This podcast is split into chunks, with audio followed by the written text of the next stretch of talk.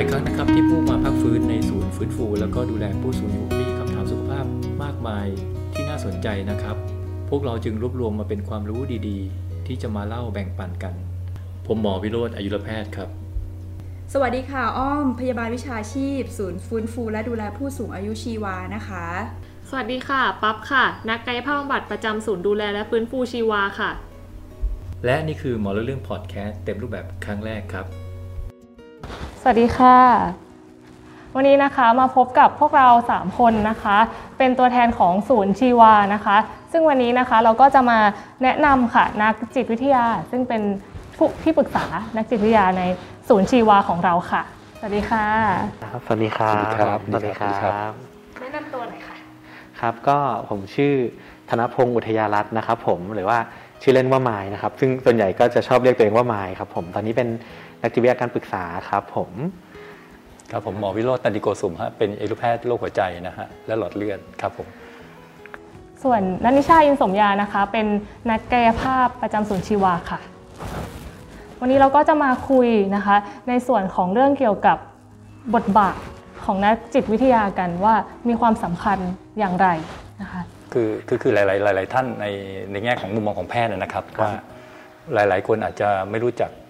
ไม่คุ้นเคยกับว่านักจิตวิทยาเนาะพอเวลาคนไข้ป่วยปวดหัวนอนไม่หลับเครียดเนี่ย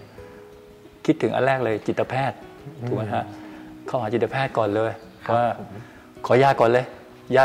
หมอยาไงกินแล้วให้หลับให้ไม่เครียดถูกไหมฮะครับผมแต่พวกนักจิตวิทยาเนี่ยในในมุมมองของที่เราปฏิบัติดูนะฮะดูแลคนไข้อยู่เนี่ย ก็ไม่ค่อยมีใครพูดถึงนักจิตวิทยาเท่าไหร่ไม่ค่อยมีแต่ถามว่าในมุมมองของแพทย์ที่ดูแลคนไข้เนี่ยผมมองว่านักจิตวิทยาเป็นคนที่มีบทบาทสำคัญมากนะฮะแล้ววันนี้ก็เป็นโอกาสดีที่คุณมายเนี่ยเข้ามาเข้ามาจอยกับทีมเรานะว่ามาดูว่า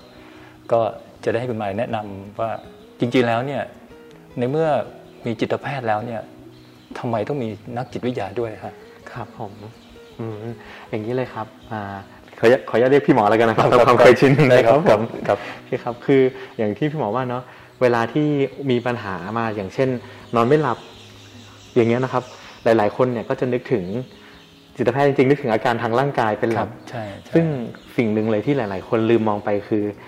อาการทางร่างกายที่เกี่ยวเนื่องกับจิตใจอะครับผมที่เกี่ยวเนื่องกับบางทีเกี่ยวเนื่องกับความเครียดแล้วก็ความทุกข์ในจิตใจ ซึ่ง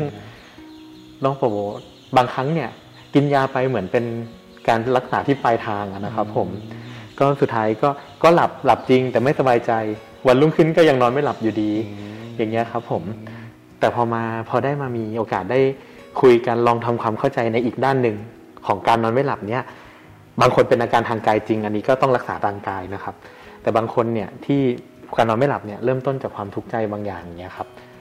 ก็ให้พอมาลองสังเกตดูว่าความทุกข์ใจนี้มาจากอะไร เครียดกังวล โกรธอะไรหลายๆอย่างเลยเศร้าอย่างเงี้ยนะครับ ผมอะไรแล้วเราจัดการอย่างไรกับมันได้บ้าง อะไรจัดการไม่ได้ จัดการกับใจยังไงได้บ้างหลายๆคนก็กลับมานอนหลับแบบไม่ต้องไม่ต้องไม่ต้องใช้ยาอีกอย่างเงี้ยครับ ก็มีเยอะแยะเลยอะไรอย่างเงี้ยนะครับ ผมครับ แต่ปัญหาคือบางที คนธรรมชาติของของของเรากันเองอย่างเงี้ยนะไม่ทันได้ตระหนักว่าใจมีส่วนสำคัญเหมือนกันอย่างเงี้ยครับ ผม ก็เลยอาจจะไม่ทันได้นึกถึง ทีนี้จิตแพทย์กับนักจิตวิทยาเนี่ยบางทีไม่ชอบยกตัวอย่างคล้ายๆ กับเปรียบเทียบกับอย่างของปุ๊บปั๊บนะเป็นคุณหมอกับนักกายภาพอย่างเงี้ยครับผมคือจิตแพทย์เนี่ยเขาก็จะดูเรื่องอาการของโรคและว่ามีแนวโน้มที่จะเป็นโรคอะไรยังไงได้บ้าง ให้ยาตรงไหนช่วยปรับสารเคมีในสมองยังไงได้บ้างอะไรเงี้ยนะครับ ผมแต่หลาย ๆ ครั้งเนี่ยก็มีจิตแพทย์ที่ที่ลงมาพูดคุยบำบัดเหมือนกันนะครับ ผมแต่ โอ้โหเรียกว่าเคสของจิตแพทย์เขาเยอะมากๆอย่างเงี้ยนะครับผมก็เขาก็จะมีอย่างนักจิตวิทยาเนี่ยแหละครับ ที่จิตแพทย์หลายๆคนในปัจจุบันก็ก็มีส่งต่อมานะว่า เอ้ยผมผมมองแล้วว่าความเครียดของคุณติดเรื่องเราวที่คุณอาการที่คุณเจออยู่เนี่ย ผมแนะนำว่าอยากให้พูดคุยกับนักจิตวิทยาด้วยอย่างเงี้ยครับ ผมก็เหมือนกับมาทำทำความเข้าใจความทุกข์แล้วมาปรับที่ใจกัน เหมือนกับถ้าถ้าเกิดว่า แต่แต่ต้องแยกอย่างนี้ด้วยนะครับ คือจะมีจิตแพทย์นักจิตวิทยาคลินิกแล้วก็นักจิตวิทยาการปรึกษา ครับผมอย่างนักจิตวิทยาคลินิกเนี่ยเขาก็จะเชี่ยวชาญที่ในในเรื่องของการดูกับกลุ่มคนที่วินิจฉัยว่ามีอาการทางจิตเวชเรียบร้อยละ อย่างเงี้ยนะครับผมมันหลาย ๆ โรคเลย schizophrenia หรืออะไรต่าง ๆ อะไรอย่างเงี้ยนะครับผมส่วนนักจิตวิทยาการปรึกษาเนี่ยก็คือจะเข้ามาทำงานกับสิ่งที่เป็นความทุกข์ความเครียดครับผมก็เหมือนกับโอเค ถ้ามองในแง่ทำงานร่วมกันทำงานร่วมกัน บางทีก็ทำงานร่วมกันครับ ผมว่าจิตแพทย์ จิตแพทย์จิตแพทย์โอเคละวินิจฉัยมีการให้ยามา แต่บางทีเหมือนนอนไม่หลับอะกินยาเสร็จแล้ว นอนหลับแค่คืนนั้น ความเครียดไม่หาย เรามาลองจัดการมาลองมองดูปัญหาเรามาดูจัดการกัน แล้วหลาย ๆ คนเนี่ยพอได้ยินอย่างเงี้ยครับ ก็จะรู้สึกว่าฉันหมดหวังแล้วฉันจัดการปัญหาฉันไม่ได้หรอกคิดมาแทบตายก็จัดการไม่ได้ แต่จริง ๆ แล้ว ทุก ๆ ครั้งที่ที่มีโอกาสได้คุยกับคนที่มารับบริการนะคนโดยเฉพาะคนที่มีความตั้งใจอยากจะออกจากมันจริงๆพอเรามามองหาจุดต่างๆจริงๆอะ สุดท้ายมักจะเจอครับ เราก็จะเจอจุดที่เราสามารถไปต่อได้ในทุกๆ คนอย่างเงี้ยนะครับผมก็อันนี้ก็เลยเป็นจุดที่มาเชื่อมกันครับผมทีนี้ทีนี้เหมือนว่าถ้าถ้าผมคนไข้คนหนึ่งนะเรารู้สึกว่าเอ๊ะเราเรารู้สึกว่าไม่สบายใจอะแล้วก็รู้ว่าเออคงเป็นจิตใจเราละครับระหว่างผมจะเดินไปหาจิตแพทย์หรือว่าเดินหานักจิตวิทยาเนี่ยคือขั้นตอนต้องเป็นยังไงครับครับ คือถ้าเกิดว่าไปใน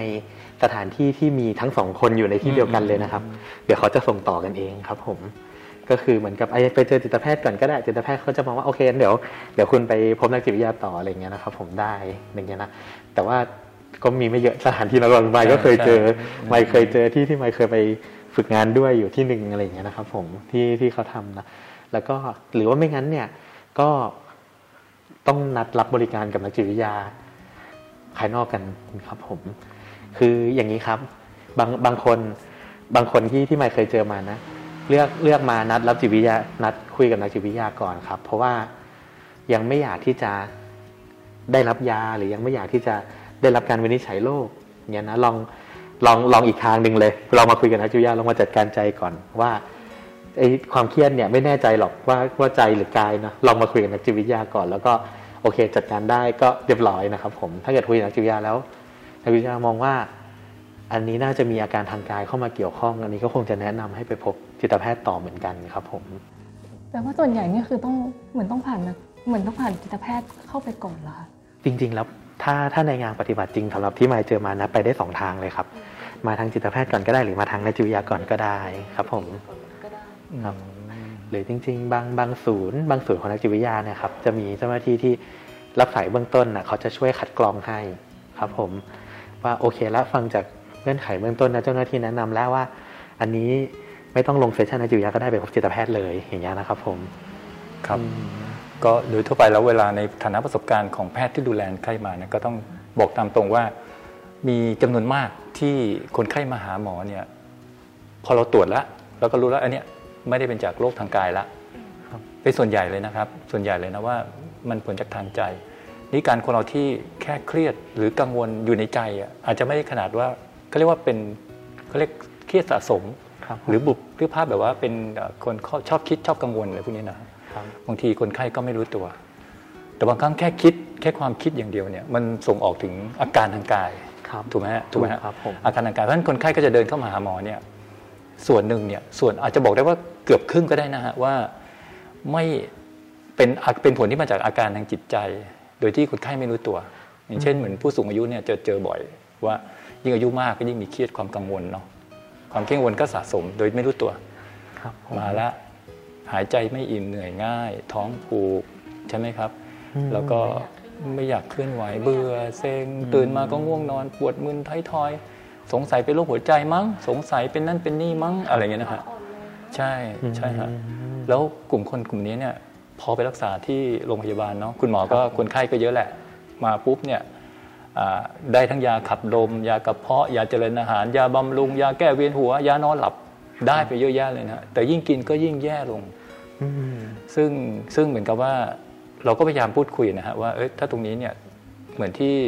คุณมายบอกกันว่า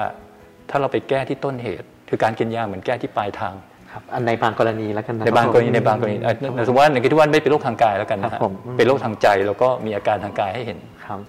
ถ้าเราไปกินยาที่รักษาที่ปลายทางเนี่ยมันยิ่งมันยิ่งวุ่นนะฮะครับผมก็เลยต้องรักษาทางต้นทางก็คือทางใจใจ ซึ่งไอ้ตรงเนี้ยมันเป็นอะไรที่คนที่หมอพูดง่ายเนี่ยทางใจเขานึกภาพไม่ออกว่าอะไรคือแก้ปัญหาทางใจ เช่นบอกผมมีเรื่องไม่สบายใจเอ่อเป็นห่วงลูก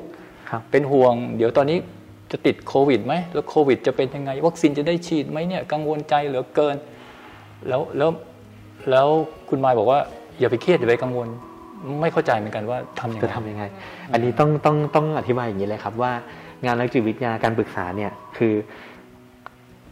บางคนนึกภาพไว้แบบที่พี่หมอยกตัวอย่างมาเลยว่าเข้ามานักจิตวิทยาก็บอกว่าคุณไม่ต้องเครียดอ่าเดี๋ยวมันก็ผ่านไปเดี๋ยวมันก็ดีขึ้นอืมเราจะไม่ได้ทำงานอย่างนั้นครับ ผม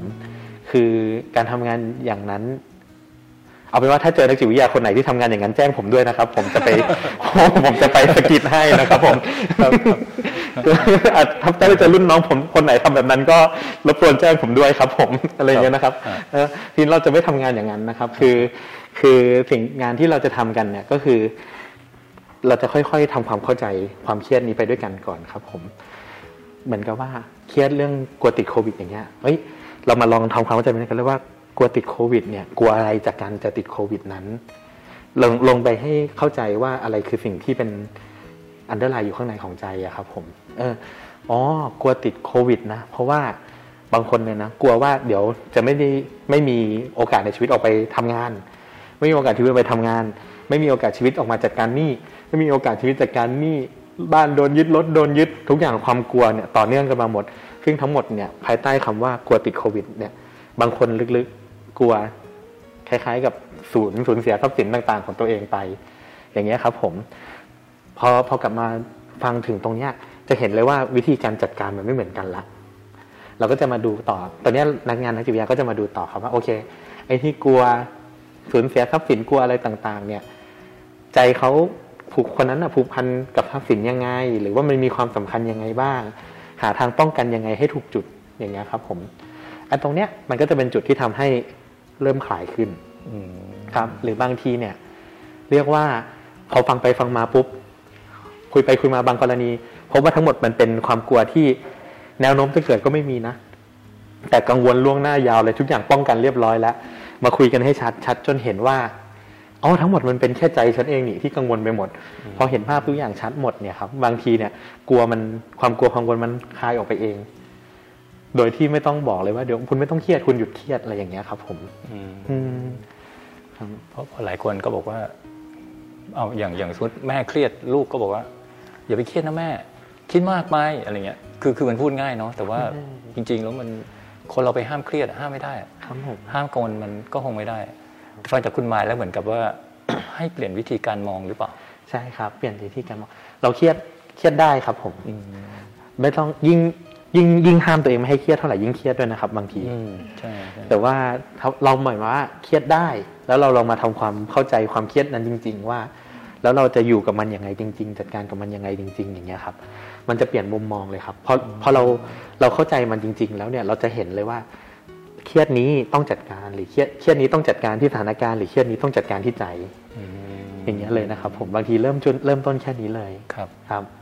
ก็ก็ในประสบการณ์ผมก็จะมียกตัวอย่างเคสดีกว่านะฮะว่า คือผมเป็นหมอทางหัวใจแล้วหลอดเลือดเนาะก็จะมีคนไข้มาปรึกษามีอยู่เคสหนึ่งอะนะฮะ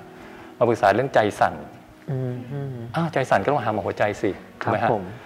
เราตรวจยังไงยังไงก็ไม่เจออมอืมนะจนจนเท่ามีเรามีความคุ้นเคยกับคนไข้ระดับหนึ่งแล้วจนคนไข้ก็ค่อยๆบ่นออกมาทีละนิดทีละนิดครับบอกว่าจริง ๆแล้วเนี่ยเขากังวลมากเหมือนที่คุณมายบอกอะคืออาการใจสั่นเนี่ย เป็นเพราะเขากังวลแล้วมันกดดันตัวเองครับเพราะฉะนั้นสิ่งที่เขากังวลก็คือเขากังวลว่าลูกอะไม่โทรหาเขาเลยอืมลูกไม่ยอมโทรหามาโรงพยาบาลลูกก็ไม่ยอมพามาครับไม่โทรหา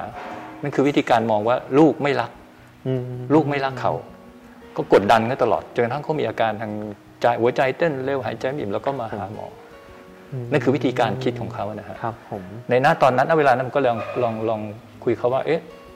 ถ้าเราลองเปลี่ยนวิธีคิดใหม่ล่ะ การที่ลูกไม่โทรหาเนี่ย ก็แสดงว่าลูกเขาต้องสบายดีสิเขามีความสุขดีเขาถึงไม่โทรหาแม่ ครับผมกับตัวข้ามถ้าลูกแบบว่าโทรหาร้องห่มร้องไห้ ไม่มีงานทำตกงานอย่างนู้นอย่างนี้แม่ก็น่าจะกังวลมากกว่าไหมครับ คือลองเปลี่ยนมุมมองความคิดอืม พอพออันนี้ไอ้ทดลองดูคนะรับผมทดลองอืมคนไข้ก็ก็รู้สึกว่ารู้สึกดีขึ้นคุ้นเคยกับเรา แล้วก็พูดคุยกล้าที่จะพูดกับเรามากขึ้นครับผมกล้าที่จะเปลี่ยนความคิดมุมมองในบางเรื่อง เขาก็รู้สึกว่าเออผ่อนคลายแล้วก็ดีขึ้นก็ไม่ต้องกินยาอะไร อย่างนี้นะฮะเป็นตัวอย่างครับ ซึ่งอันเนี้ยทั้งกังวลทั้งน้อยใจเลยนะครับใช่เท่าที่หมายใช่แล้วเวลาความรู้สึกกังวลน้อยใจหรือว่าอะไรที่มันมวนมวนๆในใจบางทีมันออกมาที่ใจเต้นอะ ใช่ฮะเหมือนเหมือนเวลาเหมือนเวลาไม่โกรธเนี่ยไม่โกรธบางทีใจก็เต้นตึกตึกตึกตึกใช่ขึ้นมาใช่อย่างเงี้ยครับใช่เราก็ใช่พอไม่พอพอเราไม่ทันสังเกตตัวเอง เราก็คิดว่าโอ้ยโรคหัวใจมาแล้วหรือเปล่าอย่างเงี้ยนะครับผมใช่ฮะใช่ฮะแต่แต่ถ้าเกิดว่ามีผู้ป่วยมาหามานะว่า ไม่แน่ใจว่าที่เป็นอย่างเงี้ยโรคหัวใจหรือเปล่านะพูดคุยเสร็จเซสชั่นแล้วเนี่ยไมค์ก็อาจจะบอกว่า ถ้าอาการมันอาการมันมันมีจุดลังเลนะไมค์ก็อันนี้ไปตรวจซะหน่อยก็ดีเหมือนกันครับผมให้ให้ชัวร์ก่อนว่าไม่ใช่จริง ๆ อย่างเงี้ยครับ คือคือจุดนี้มันก็เป็นการบอกนี่ว่าบทบาทของนักจิตวิทยาเนี่ยนะฮะก็ค่อนข้างมีความสำคัญในด้านของการ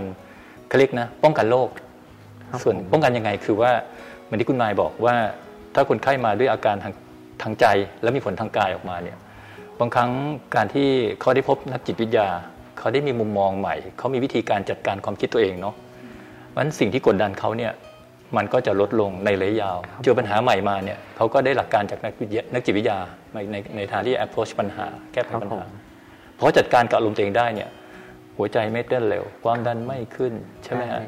ความดันไม่ขึ้นแล้วก็หัวจงหัวใจอะไรพวกเนี้ยดีผ่อนคลายนอนหลับสบายครับมันก็มีผลกับการป้องกันโรคทั้งโรคสมองโรคหัวใจในระยะยาวอีกด้วยครับผมนี่นะบทบาทที่ผมมองในในภาพของนักจิตวิทยานะฮะ เรียกก็เป็นการป้องกันที่ต้นเหตุด้วยอืมซึ่งสำคัญจริงๆแล้วสุขภาพใจที่ดีนวดร่างกายก็จะดีด้วยเหมือนกันนะใช่คครัรับบผมนั่นเป็นคีย์สำคัญเลยครับครับผมก็อันนี้ก็จบสำหรับเรื่องราวเกี่ยวกับบทบาทของนักจิตวิทยานะคะ ในคลิปหน้าก็จะมีเอ่อคำแนะนำดีๆ มาฝากกันอีกนะคะยังไงฝากติดตามชมพร้อมกันได้เลยค่ะ ขอบคุณค่ะ